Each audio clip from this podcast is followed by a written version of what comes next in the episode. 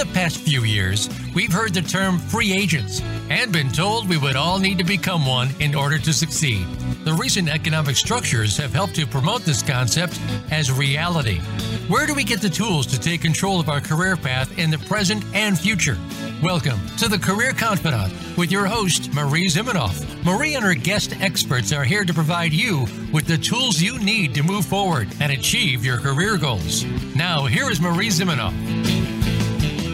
Hello and welcome to the Career Confidante, and we're glad that you're joining us today. And we are going to be talking about what's going on as we move into the future and we get young people moving into careers. How do we help them move into careers that are fulfilling and interesting to them and that also benefit the, the bigger picture of society? So today we're excited to have Jake, Jake Richings with us. And Jake, you run a company called authentic engagement that creates content like videos and workshops in places like schools and even online to help better engage Gen Z in the careers and the career choices that they're doing. So I'm just so excited to talk about this topic because, of course, this is the future, right?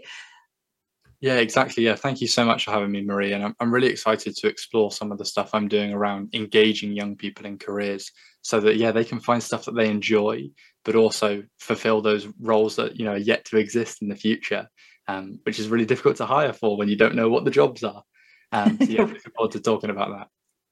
Yeah, and we're trying to prepare for a future that doesn't we don't know that much about because things are changing so fast. Now, one statistic that I found that I thought was interesting was that two thirds of 18 to 24 year olds trust career advice on social media. Now, this data said that as people get older, they don't trust as much, but we've got this very young group where two thirds of them are getting their content from social media and they trust that information and you know it's not a bad thing that they're getting their information there but the problem is that there aren't maybe trustworthy resources or a lot of trustworthy resources out there giving that information to them. So how are you seeing gen z kind of learn about careers? Yeah and this is a thing that i find really exciting and one of the things that i think i've maybe picked up a bit of notoriety for over the last year is that you look at a, a platform like tiktok for example where in the last you know four or five years alone there have been over 5 billion views of career advice. Um, and if marie you imagine that's like 10 second videos even just that small that we're talking about thousands and thousands of years of careers education that young people want to watch and are, interested in watching um, and that they're saying is trustworthy despite like I say you and i knowing that maybe that's not the case. Um, so one of the things i did was started a little campaign um, which i ran on, on linkedin the goal being can we get a thousand qualified careers professionals posting advice and guidance on a site like TikTok? Um, and the uptake was was really good because I know that these people have so much to offer. It's just about bringing that to where young people are, and especially young people that might not have thought about a career coach or, a, career leader, what that looks like in their lives. Um, so doing that really helps to offset maybe some of the stuff you hear on social media that's misinformation to make it more trustworthy and I suppose ultimately bring young people away from sites like social media where they might hear about careers education for the first time into institutions or systems where they can get that trustworthy, non-biased information. Yeah, it's challenging, right? Because a lot of careers providers are older, um, or at least the you know kind of the engaged ones. We've got newer people coming into the field, of course, but they're maybe just feel like they're learning, getting their feet underneath them, and some of them are out there giving advice on TikTok, which is great as long as they're thinking about how that fits for the client. I think that's the other challenge with career advice in general is that one piece of advice can be good for one person, really, when you come right down to it. And yet everyone is consuming this same advice. And if you're a, a, a provider of advice and you're not giving that background or context or who is this valid for, uh, it can be good advice, but not necessarily good for the person that's interpreting it. But before we go too, too far down that road, um, I think there's a challenge because there's a, maybe a perception uh, by parents or by older professionals that young people aren't engaged in careers, that they don't want jobs, that I think there's just a disconnect. Can you tell me a little bit more about what you're seeing there? Yeah, absolutely. So the the latest figures, I mean, we've all got our feelings about what we're seeing, But the latest feelings are that about one in three young people, so I'm 26, my age and under, are engaged in careers, um, which is the lowest of you know all generations in the workplace, which I think is quite surprising, given that at the start of your career you should be really optimistic and looking forward to learning new skills. But about one in three, about 30% there. Um, and there's a number of reasons why that is, but I think the most interesting one to focus on is um, is when we think about the the stuff we're saying to young people along the lines of you know follow your passion, do work that you love, you know, and you'll never work again. These kind of rhetorics, but a lot of that gets lost in translation when you're talking to young people who might think that oh you know I'm passionate about football or soccer, something like that, so I want to have a career as a soccer player, rather than maybe thinking about stuff like I'm passionate about soccer because I love being a leader. I love working in a team those things that maybe you and I will recognize as that's my passion. That's what I really love doing at work. Um, that maybe is lost when we talk to young people. So, you know, imagine if you're given carte blanche at the age of 16, you can have any career you want. But that can be quite overwhelming for someone at the start of their career, especially if you've got no structure and you don't really know where to start. Um, so I think this is one of the big reasons we're seeing a lot of young people disengaged from work because, yeah, there's loads of options. I don't know which one to pick. Well, yeah. And like you said, there's maybe some pressure too to be passionate about work. And if it's if you're not passionate about work, there's something wrong with you, or there's something wrong with the the job, and that's just that whole narrative is challenging. Yeah, exactly. Especially when you've got so many people telling you, you know, following my passion worked for me, and then at 15, when you've only tried a handful of subjects at school, maybe you've only had a handful of hobbies, and you're expected to know what your passion is. Um, one of the things I might touch on a bit later, but I'll hint at now, is the idea that we need to really encourage young people to try more stuff that is right at the, the sort of limit, I suppose, of what they're capable of. So it doesn't need to be a huge stretch. It just needs to be something that's pushing your comfort zone a little bit in what I call quick, cheap, and easy next steps.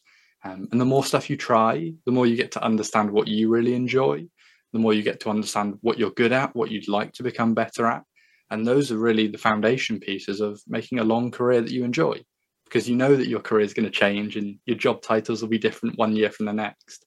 But if you're still using the same skills that you absolutely love using, that you love getting better at, you're always going to be you know, happy or fulfilled in the work that you do.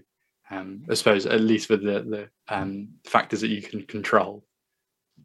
But I think that's a challenge with passion. I was just giving a presentation at a group last week and using that passion piece. One, it keeps you tied to what you already know because you can't be passionate about something you don't know.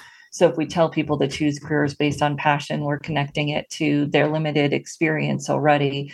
The other thing is that passions tend to be biased. So we tend to pick passion based on other people's or society's de- definitions of who we are. You know, women will be passionate about nursing or those types of things. Men be passionate about you know stereotypical male things different socioeconomic statuses. Again since you can only be passionate about what you know it just really limits our purpose of, of what we could do.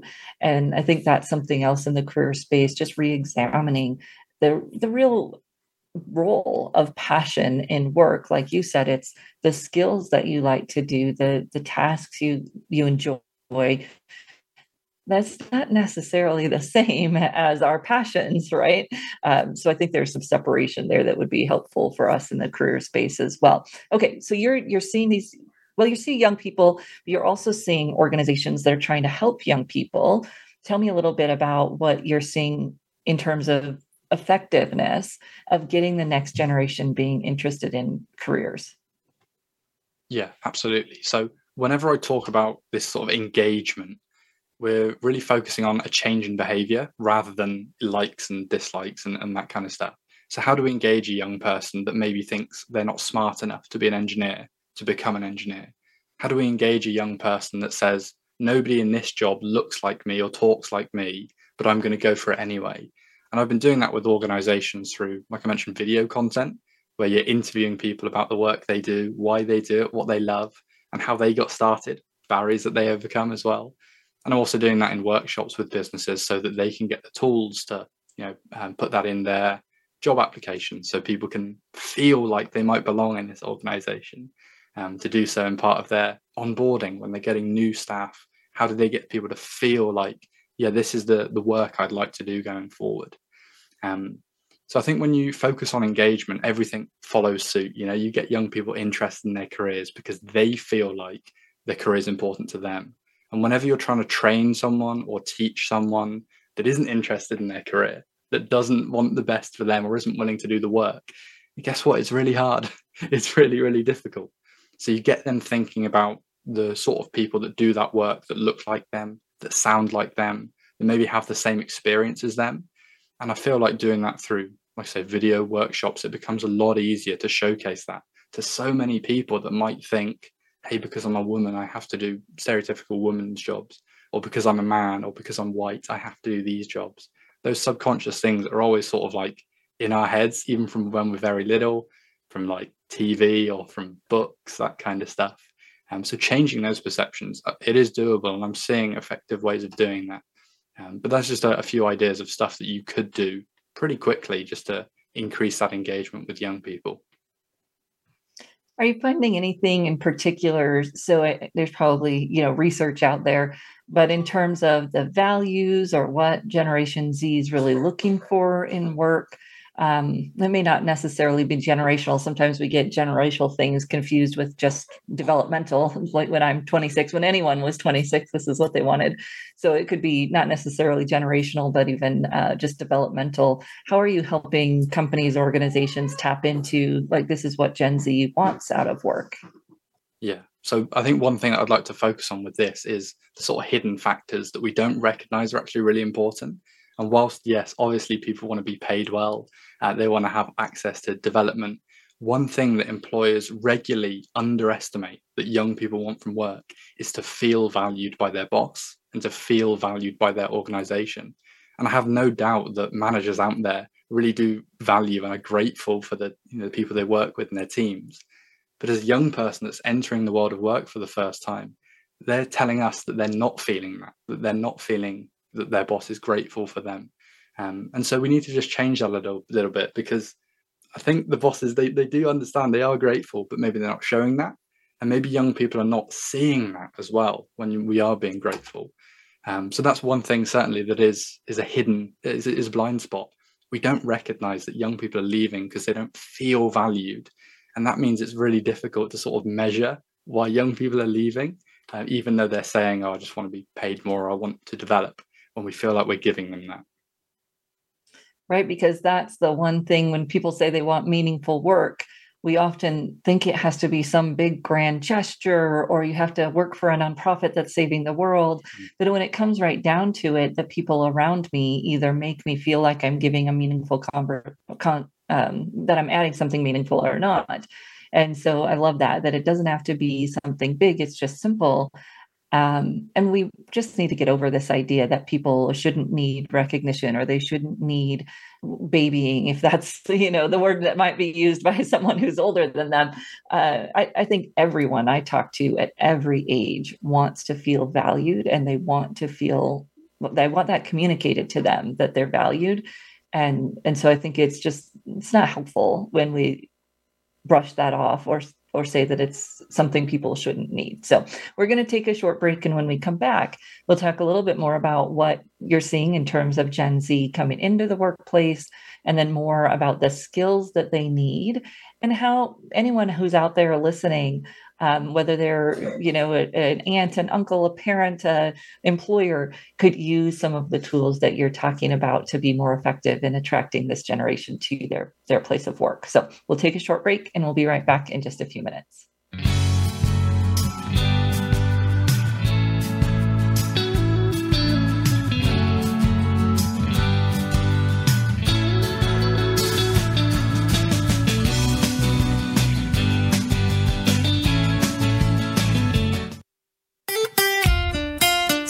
Voice America at facebook.com forward slash voice America for juicy updates from your favorite radio shows and podcasts. You know that the career landscape has changed and that you need to be proactive about managing your career. You can have the foresight, skills, and confidence you need to take charge of your career and seize opportunities. A strategic advantage and career expert, Marie Zimenoff has helped thousands of leaders like you get focused, get found, and get hired. Visit getcareersmart.com to find out more. That's getcareersmart.com or call 800 521 2080 to schedule your complimentary consultation. Voice America programs are now available on your favorite connected device, including Amazon, Alexa, and Google Home. Through streams with Apple Podcasts, TuneIn, and iHeartRadio, listening to your favorite show is as easy as saying the show name followed by the word podcast. Hey, Alexa, play Finding Your Frequency podcast. If that doesn't work, try adding on TuneIn or on iHeartRadio or on Apple Podcasts. Do you need directions to solid financial future? If so, the Money Answer Show with Jordan Goodman will provide you with a roadmap to making smart money decisions in every area of your personal finances. Join Jordan every Monday at 12 p.m. Pacific Standard Time, 3 p.m. Eastern for the Money Answer Show on the Voice America Business Channel. Learn how and where to get the best deals on mortgages, cars, and insurance. Find out the best ways to save for college and retirement. Get out of debt, improve your credit rating, and save on your taxes. The Money Answer Show with Jordan Goodman will provide you with great tips on investment opportunities in real estate, stocks, annuities, and other investment vehicles. That's the Money Answer Show with Jordan Goodman on the Voice America Business Channel every Monday at 12 p.m. Pacific Standard Time. When it comes to business, you'll find the experts here. Voice America Business Network.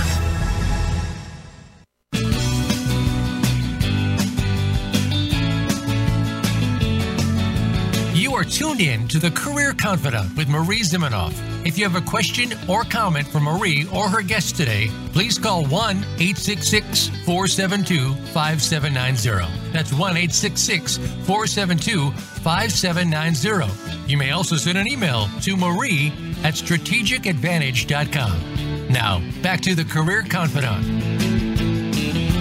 Welcome back to the Career Confidante. And today we've been talking with Jake Richings. And Jake is a speaker for our 2024 symposium for career thought leaders. So we always get together all the thought leaders in the career space. How do we help people get their careers? How do we help people move up in their careers or manage their careers as they're getting to the end of their career?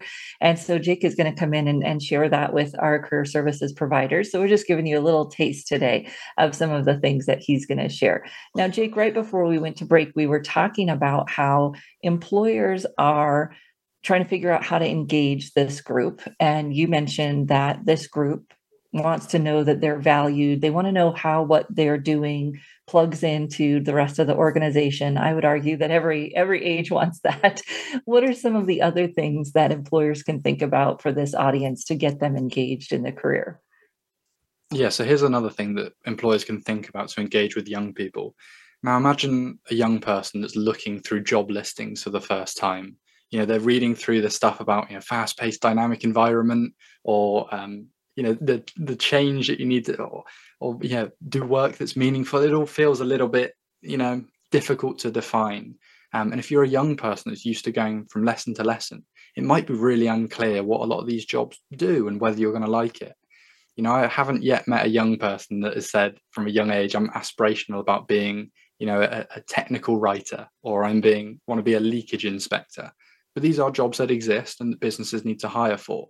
So, one of the things businesses can do, for example, when you're writing job descriptions, is lean a lot more on the skills and maybe where a young person has used that skill before.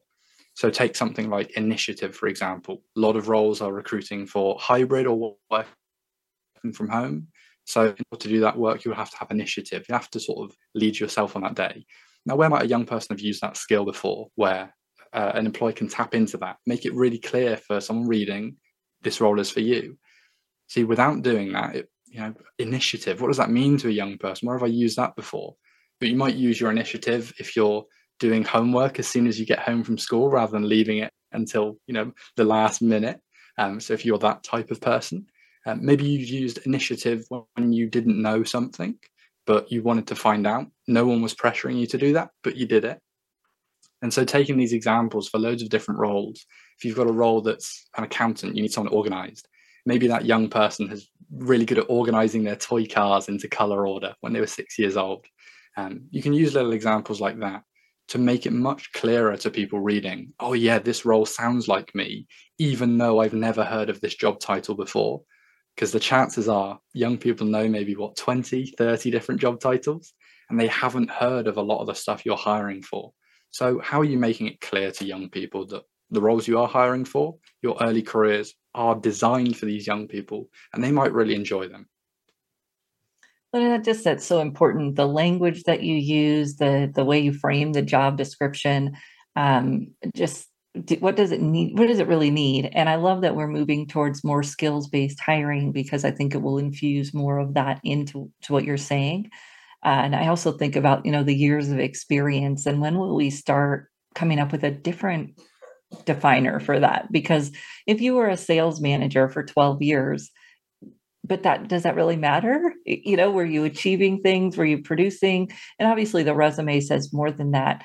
Um, but then i just think you know what does that mean for someone who's transitioning careers or like you say young person that's just getting in and we're going to continue to have changes in our workforce and fewer workers for the jobs that we need done uh, and it'll be interesting to see how those things evolve not just for young people but for all the, the people that might be making some kind of a transition as well. Okay so there we're thinking about how can we get more people engaged but how do we also give them the skills that they need to be successful? Because as we talked about at the very beginning the jobs of you know 5 years from now don't exist today so how do we help them get get and and keep getting these skills that they need to be successful yeah. So one of the things that people need to know about me is that before you're doing the business I do now, I used to do a lot of school speaking. So I'm working closely with a lot of young people that have big aspirations, but maybe aren't doing anything towards that. And I remember speaking with one girl um, who said that she wanted to be a dancer. And what I said to her was something that I hinted at a little bit earlier, which is what's the quickest, cheapest, easiest next step from you to go from where you are now towards being slightly closer to being a dancer? because I feel like a lot of young people maybe have this um, misconception that oh, in order to do that, I need to have loads of time on my hands, or I need to do the college or university degree and then I'll do it, right? But actually, there's stuff you could do this week to help you become closer to be a dancer. Um, so for this girl, it was I could go to auditions, something I could do this week. It's quick, it's cheap, it's easy. Now the thing is, regardless of whether she goes on to be a dancer or to work in an office or to you know work in the construction industry, she's going to learn skills by going to her first audition. She's going to go out of her comfort zone and talk to people she's never talked to before, building a communication skill. She's going to have to find where those auditions are, make sure she's planned her time accordingly, and learn time management skills. So, whatever career it is you're ambitious about as a young person, we need to encourage them to take that quick, cheap, and easy first step towards it. I hear so many young people that say they want to be YouTubers, for example, now, a YouTuber has to design thumbnails using graphic design, edit videos, they have to present on camera, maybe they have to write scripts. Loads of different skills that a young person could be learning. But how many young people that say they want to be YouTubers even make one video? It's not that many. So we should always be encouraging them to take that quickest, cheapest, easiest first step and really lowering the barrier for what you know success looks like in that very first step because chances are it's going to be you know, writing down a script for the first time if you want to be a YouTuber, or going to your first audition and probably not going very well if you want to be a dancer.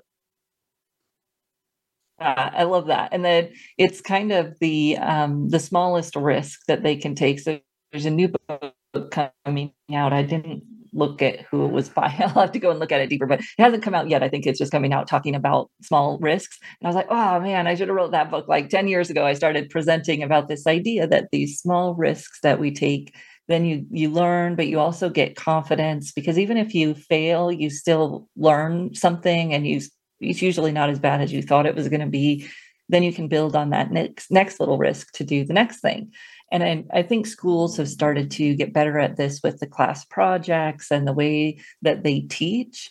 And yet, more could be done inside a school, and definitely more could be done by the student outside. And if you're a parent or an aunt or an uncle or grandparent, this is the place where you can help the person take that little risk um, encourage them to take that risk provide a soft landing, but not too soft of a landing when they take that risk. Uh, I don't know that maybe the the parent types in someone's life understand the importance of those risks and encouraging people to take them instead of I mean, you know, we always hear that, oh, choose something more practical or whatever. Maybe I don't, it just seems like the other approach, the opposite approach might actually be more effective. Yeah, and this is one thing that I started doing. You know, before I was even a school speaker, I used to work in an office. And I remember having these ideas of things I could do that seemed really ambitious, didn't seem very practical, you know, like designing a video game or you know, coaching a football team that was the best in the world, these sort of like imaginary dreams. And once you get into that mindset of quick, cheap, and easy, I've also found that it's the mindset that a lot of entrepreneurs have. Just like, what's the quickest way I can start making this happen? What's the cheapest way I can start making this happen? You know, for me in game design, I'd never designed a game before, even coded before. And in this mindset of quick, cheap, and easy, I downloaded software and I watched some tutorials. Then the next week, I copied a tutorial and made something. And within three months, I designed a video game. Or like coaching a football team. The idea of coaching the best team in the world, yeah, that's quite a long way away. But actually volunteering at a local football club and then taking them to get promoted, these kind of things have taught me so much that I don't think I learned at school, and I don't think you maybe should learn at school. Um, but the things that yeah, nobody told me about, nobody told me to try this or do this, and maybe I didn't have as much encouragement as a result. But it's all really achievable stuff. You can set that goal as high as you like, as long as you're making small, consistent progress towards that. You're going to do things that you never thought you could do, you know, like design a, a video game or coach a football team to win a local cup. I love that, and thank you for earlier, you know, saying football, soccer, because of course uh, here in the U.S. it's football season in a much different way. Um, but when we think about social media, so we started this discussion with talking about how social media is being used as a tool to talk about careers, and sometimes that might be good, and sometimes it could be misleading. Why should we keep working on that? Tell me, you know, as a career services provider, you've got this um, thousand career professionals that you want to get on TikTok. Why is that so important for us as career services providers to be out there talking about careers on social media? Yeah, absolutely. So I think the first thing is is just reiterating this the scale of social media at the moment when it comes to careers advice. Five billion views of careers advice on just one platform, TikTok, that is, in the last sort of five years or so. This is where young people are and unlike sites like Google or you know other search engines that we might be used to asking our questions to, a young person, anyone under the age of 18, is likely going on TikTok to ask that same question. How do I do well in an interview? They're going on TikTok to find out. How do I get the job that I want to get? They're going on TikTok to find it out. And we can dive into this a little bit more after the break. But what we're seeing is a real cultural shift of where young people are finding and trusting information from. And if they're looking on TikTok for it, and you've got the answers, let's just combine the two and bring those answers to TikTok so that when a young person wants to know how to be great in an interview, they're seeing you sharing your really valuable information there. Yeah. Well, maybe after break two, we'll talk about hey, how might someone decipher if it's credible information that they're finding? Um, what other sources or, you know, what do you recommend?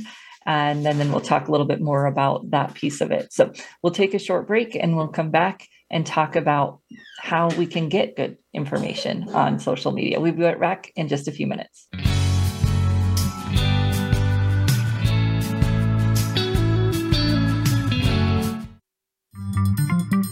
Voice America is on LinkedIn. Connect with us today. You know that the career landscape has changed and that you need to be proactive about managing your career.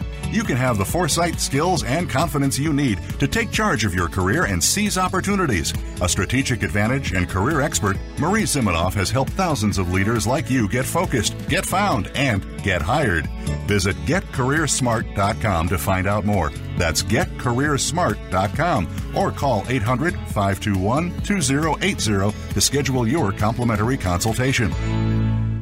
Have you become a member yet? Sign up now to become a member of Voice America. It's always free and easy. Plus, you get to take advantage of some great member benefits. Get unlimited access to millions of hours of on demand content across all of our channels. Keep track of your favorite episodes, shows, and hosts in your own customizable library. Find out what shows you might be interested in based on your favorites. Plus, you get insider access with our newsletter. Membership gives you more. Sign up at voiceamerica.com and click register at the top right. Say It Skillfully is my radio show about being who you are and saying what you think needs to be said. This is your host, Molly Chang. I'll help you find the right words to tackle any challenging conversation you've been avoiding. Whether you're part of a small project team or leading a giant company, the more you accept that you're part of the problem, the faster you can be part of the solution. You'll learn how to achieve success on your terms and be happier, healthier, and more productive at work and in your life. Check out sayitskillfully.com for practical resources, including my 90 second videos, real life examples showing you how to speak up skillfully. I invite you to call in with your questions.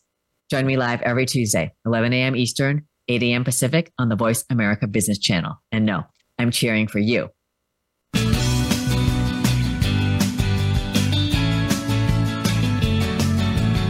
Are tuned in to the Career Confidante with Marie Zimenoff. If you have a question or comment for Marie or her guest today, please call 1 866 472 5790. That's 1 866 472 5790. You may also send an email to marie at strategicadvantage.com. Now, back to the Career Confidante. Welcome back. And today we're talking with Jake Richings, who is going to join us in person in Lisbon for the 2024 Career Thought Leaders Symposium. But today we're talking through what you can do if you are a parent or a young person or an employer that wants to engage a young person, as well as how careers professionals are engaging but I'm just fascinated. So we've seen so many articles go by that say, you know, TikTok was giving this bad career advice or TikTok was giving that bad career advice. So how does someone who's maybe trying to get advice off of TikTok or a parent type who's trying to help someone, how do they decipher what is good and what is bad when they're looking at advice on TikTok? Yeah, I think this is perhaps the the ultimate question. I suppose you can look even more broadly to the internet in general. How do you know that you're getting that trustworthy advice? And this is one of the reasons why I'm really keen to get over a thousand qualified careers professionals using sites like TikTok to give qualified information um, and hopefully trying to nuance it in a short amount of time as well. Um, but I think if you're a young person, if you're someone that's scrolling through social media and you're seeing advice and guidance and you're not really sure how to take it, I'd always be cautious of what the the next step they're asking you to do is. Remember, engagement ultimately is about change in behavior. And so if someone's giving you careers advice or saying it's careers advice, have a think about what change in behavior they want from you. Is it that they want you to check out free resources? If they're are they trying to give you support and advice to you know, find a career you love, or is it something a little bit different than that? I think that usually helps to separate those two things. Um, and I find that a lot of careers leaders, a lot of qualified professionals that use that site are so generous with what they're offering that they're able to give you know really high quality stuff and raise the bar for the standard of you know, careers advice on social media. And what that does is not only it's helping young people to find careers they love, but it also makes you that trustworthy and credible resource that young people want to go to with their questions. Uh, a friend of mine, Laura, I mean, she might be watching this as well, but a couple of months ago, she'd never used sites like TikTok before, was really worried about it. Um, and the other day, she did a video for um, a young person who said, I don't have any GCSEs. So in England, that's qualifications you get when you're 16 years old. I don't have any GCSEs. What career options do I have? And she did a couple of minutes of videos, and that got hundreds of thousands of views from other young people that were in the same boat.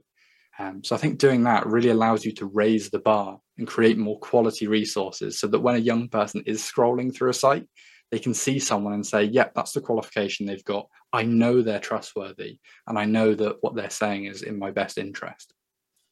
Yeah, it's fascinating. And I think part of the challenge in our space is that as I say with earlier, advice for one person may not be good for others. So I'd also look for are they giving you a little bit of context? Like that had great context if you're a young person without these qualifications. So you know who the advice is for.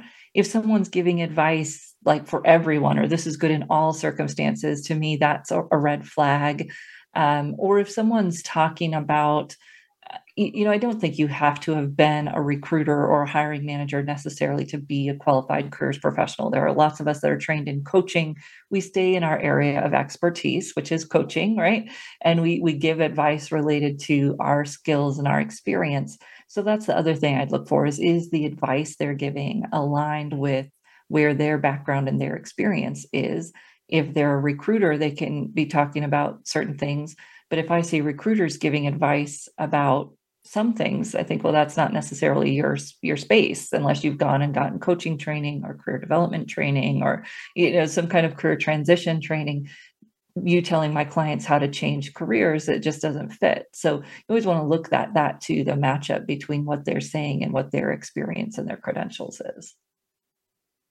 Yeah, absolutely. I think this is one of the things that especially on a site, again, like I mentioned, TikTok, but other social media as well, we're trying to condense more and more information into a short amount of time and giving context as well, and giving nuance that always exists in career coaching and career development becomes a lot more difficult. And the people that are able to do that, I suppose, are the people that can stand out. Um, and that's one thing that I've been working on a lot of. Obviously, my work as a professional speaker has helped me do that alongside the stuff that I know from speaking with so many careers leaders not only in schools but also private practice here in, in England, allows you to condense that information and provide just the nuance that's valuable, just the context that makes sense, so that you can get all of that, you know, juicy information across as quickly as possible to get people watching, I suppose, the next video that gives them even more information and guidance. Yeah. Any other uh, points that jump out to you in terms of lo- looking for advice and seeing if you think it's applicable to you or good advice? Yeah, I suppose one thing is is really again encouraging young people. We mentioned before the break about giving young people the skills, but I know from my own journey as well that sometimes not advice, not all advice is for you, and that can come from reasonable people. You know, I remember speaking with two mentors of mine who gave me opposite advice on how I should do stuff, and they were both successful. They're both very capable, but I suppose giving young people the skill to hear a piece of advice and qualify in their own head is that for me is that right for my situation? Because not everyone knows that. And even though you can give context, we might not be able to, you know, specifically look at your situation. So that's a skill that, you know, we should all aim to give to young people, this sort of thought process of, you know, who's saying that? Is that a trustworthy resource? But also, is that applicable for my situation and where I'm at in my life right now?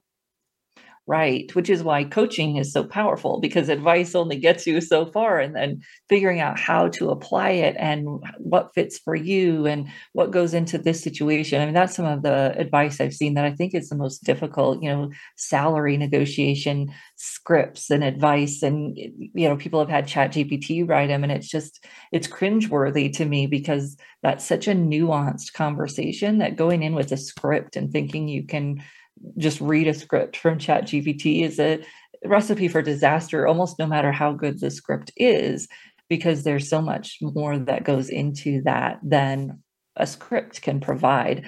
And so i always think about that too. What are you getting advice on? And is that a good question to ask an advice giver, or is that a question that needs a talk through with a real human, uh, you know, in in a virtual or or for in person setting?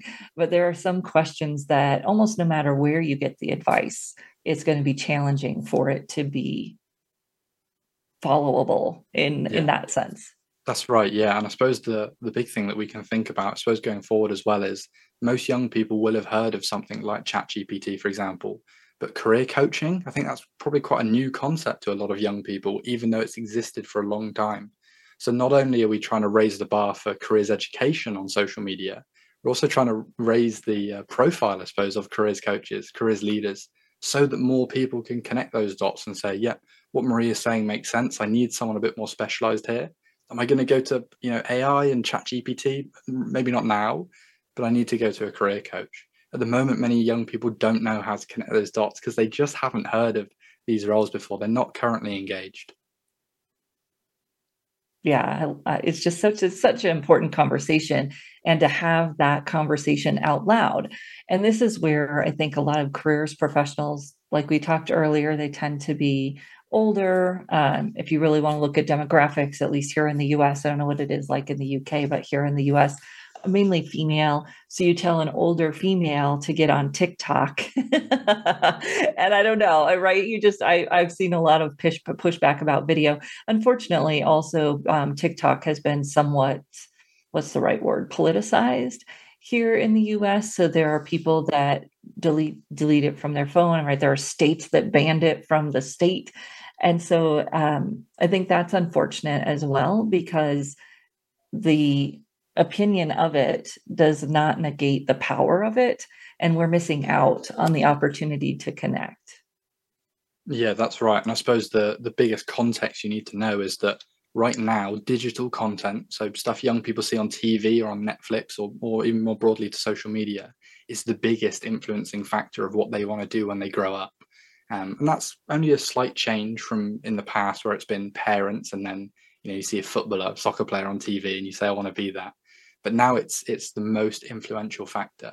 So if you're trying to get young people to you know go down a certain route, if you want to get them into careers as engineers or doctors, making stuff digitally available, you know, making shows on Netflix that accurately portray doctors and engineers, um, or making stuff for LinkedIn that shows people the path they can go down, um, even stuff on TV, that kind of stuff.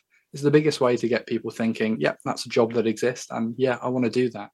Um, so it doesn't necessarily have to be, like say, TikTok or other social media. We're just thinking more broadly of digital content and the power that has to, at scale, really positively influence what young people want to be when they grow up. Excellent.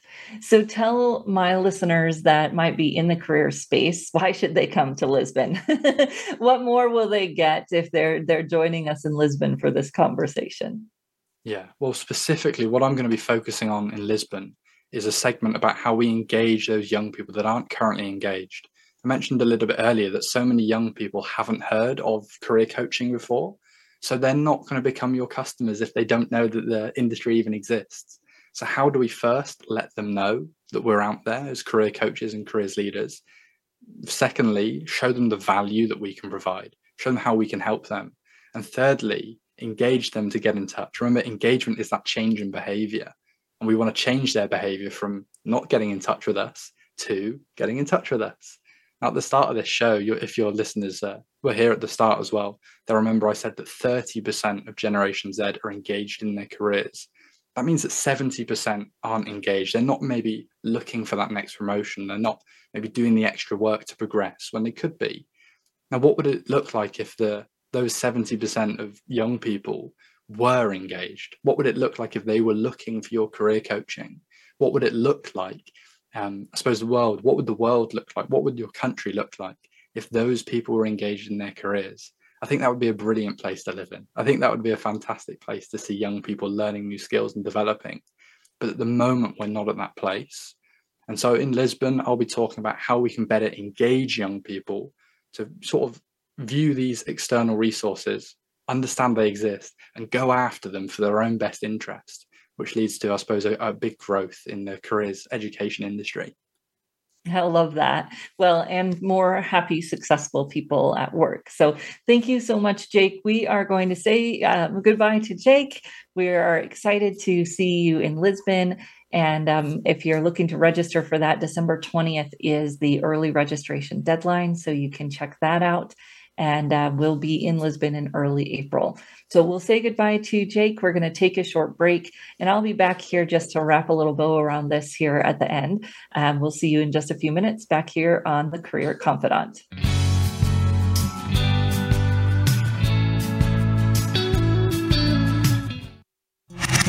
Voice America is on your favorite smart speaker. If you have Alexa or Google Home, go ahead and give us a try. Hey, Alexa Play Finding Your Frequency podcast on TuneIn. You know that the career landscape has changed and that you need to be proactive about managing your career.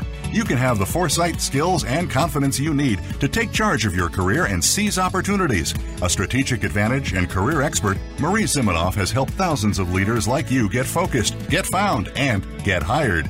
Visit getcareersmart.com to find out more. That's getcareersmart.com or call 800 521 2080 to schedule your complimentary consultation. A little birdie told me Voice America is on X. Follow us at Voice America TRN. Are you a business owner, 1099 contractor, part time employee, or volunteer who needs group health coverage you can actually afford? Do you know a nonprofit who would benefit from unlimited zero cost funding? How about cost reduction, school safety, mental health wellness, and more?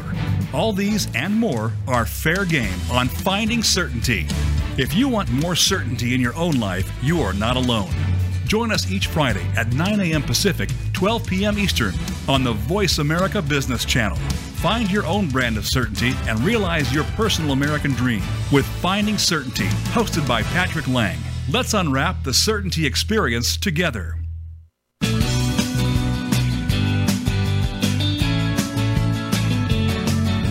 You are tuned in to the Career Confidante with Marie Zimenoff. If you have a question or comment for Marie or her guest today, please call 1 866 472 5790. That's 1 866 472 5790. You may also send an email to marie at strategicadvantage.com. Now, back to the Career Confidante. Hello, and welcome back to the Career Confidante. And today we've been talking with Jake Richings about how we get young people engaged in careers. And as we were talking about the skills that they need to be successful, uh, just made me think about the career durability framework that we put together here at Career Thought Leaders about a year ago. So this comes from data. You see McKinsey, World Economic Forum, and other places put out what skills do people need in the future. And there's a research article actually put out by Dell in 2018, a white paper talking about, and that's where some people quote the, you know, the jobs of 2030 don't exist yet.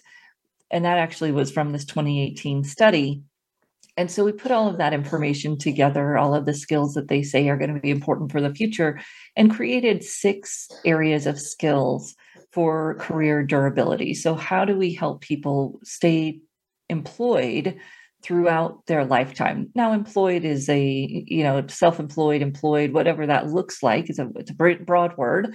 But how do people have durable careers throughout their lifetime? So, the six areas of skills. The first one is cultural intelligence.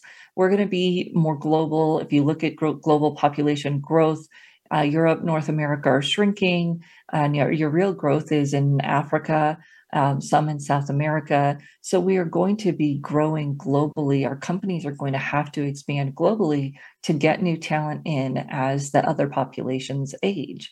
So, can we have cross cultural conversations, not just, especially if we're here in the US, you know, related to the diversity, equity, inclusion conversations we're used to, but related to a global audience?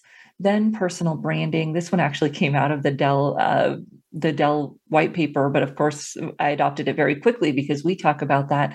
But personal branding is very it's a deep concept.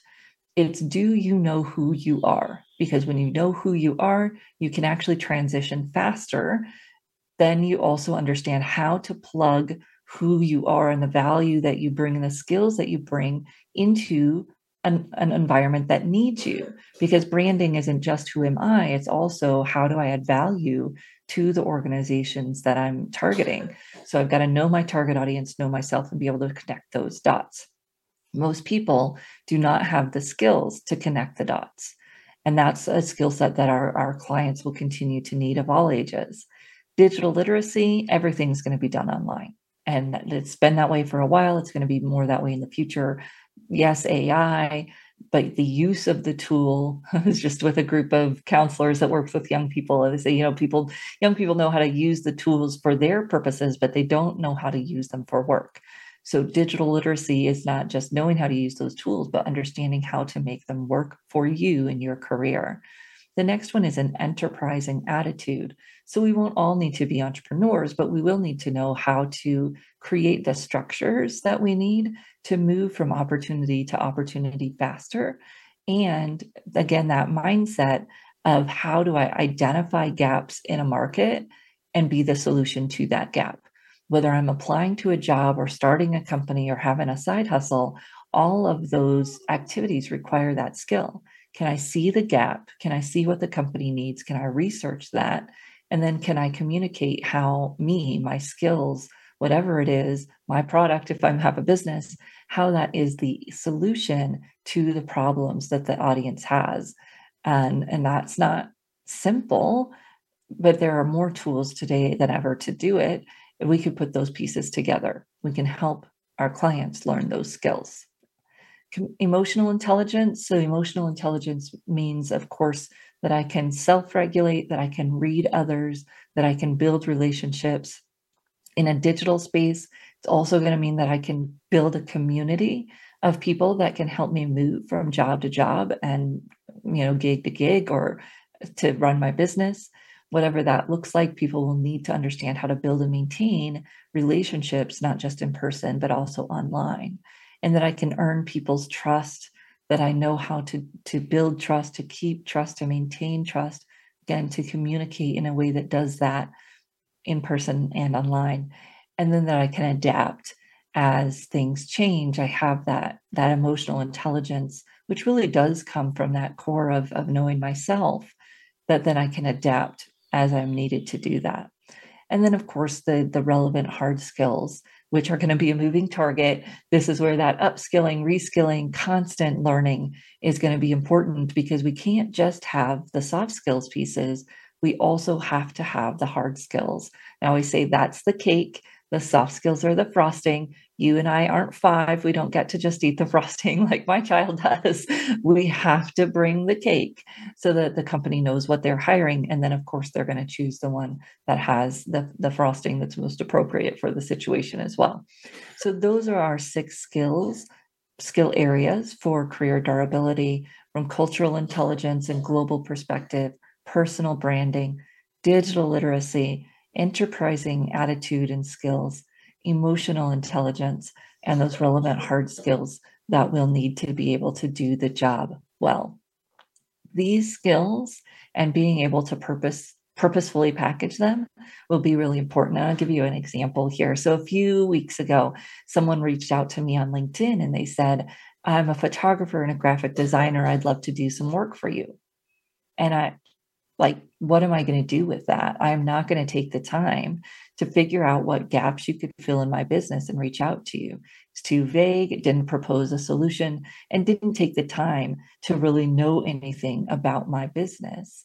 That's what i'm talking about when i'm saying the the enterprising attitude is that we've got to understand how to research how to identify the gap in in that person's business or in the job you're applying for and then how to communicate it well. I'm sure i'm not the only one who's gotten some kind of approach by a business uh, where whether it was you know your website or your social media and they don't do a good job of approaching you. They've identified a gap but then they don't know how to communicate it. So your website looks horrible. I'd love to help you fix it.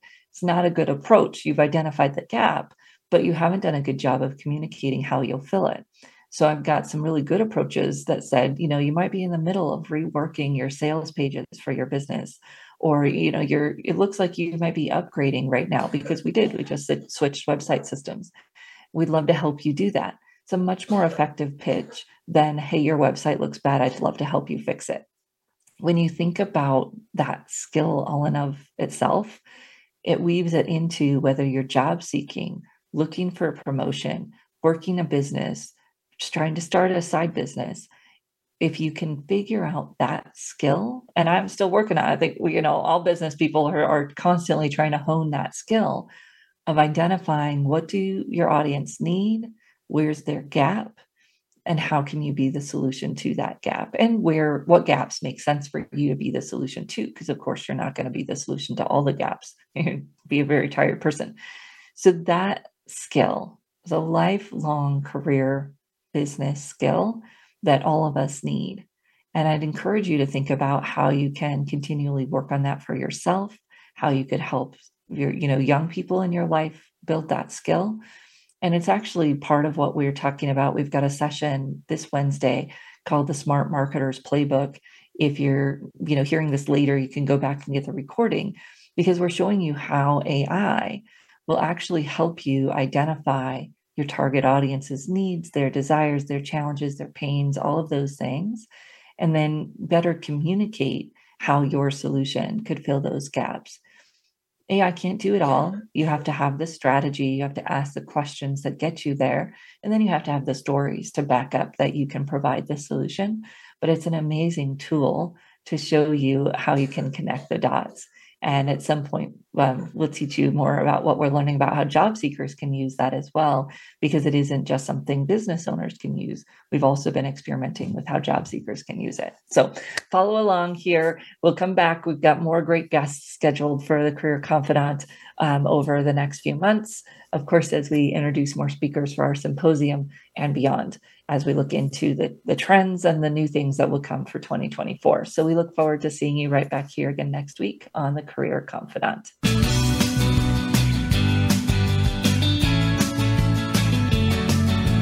Thank you for listening to the Career Confidante. Marie Zimenoff will return again with another terrific guest next Monday at 2 p.m. Eastern Time, 11 a.m. Pacific on the Voice America Business Channel. Be sure to join us then.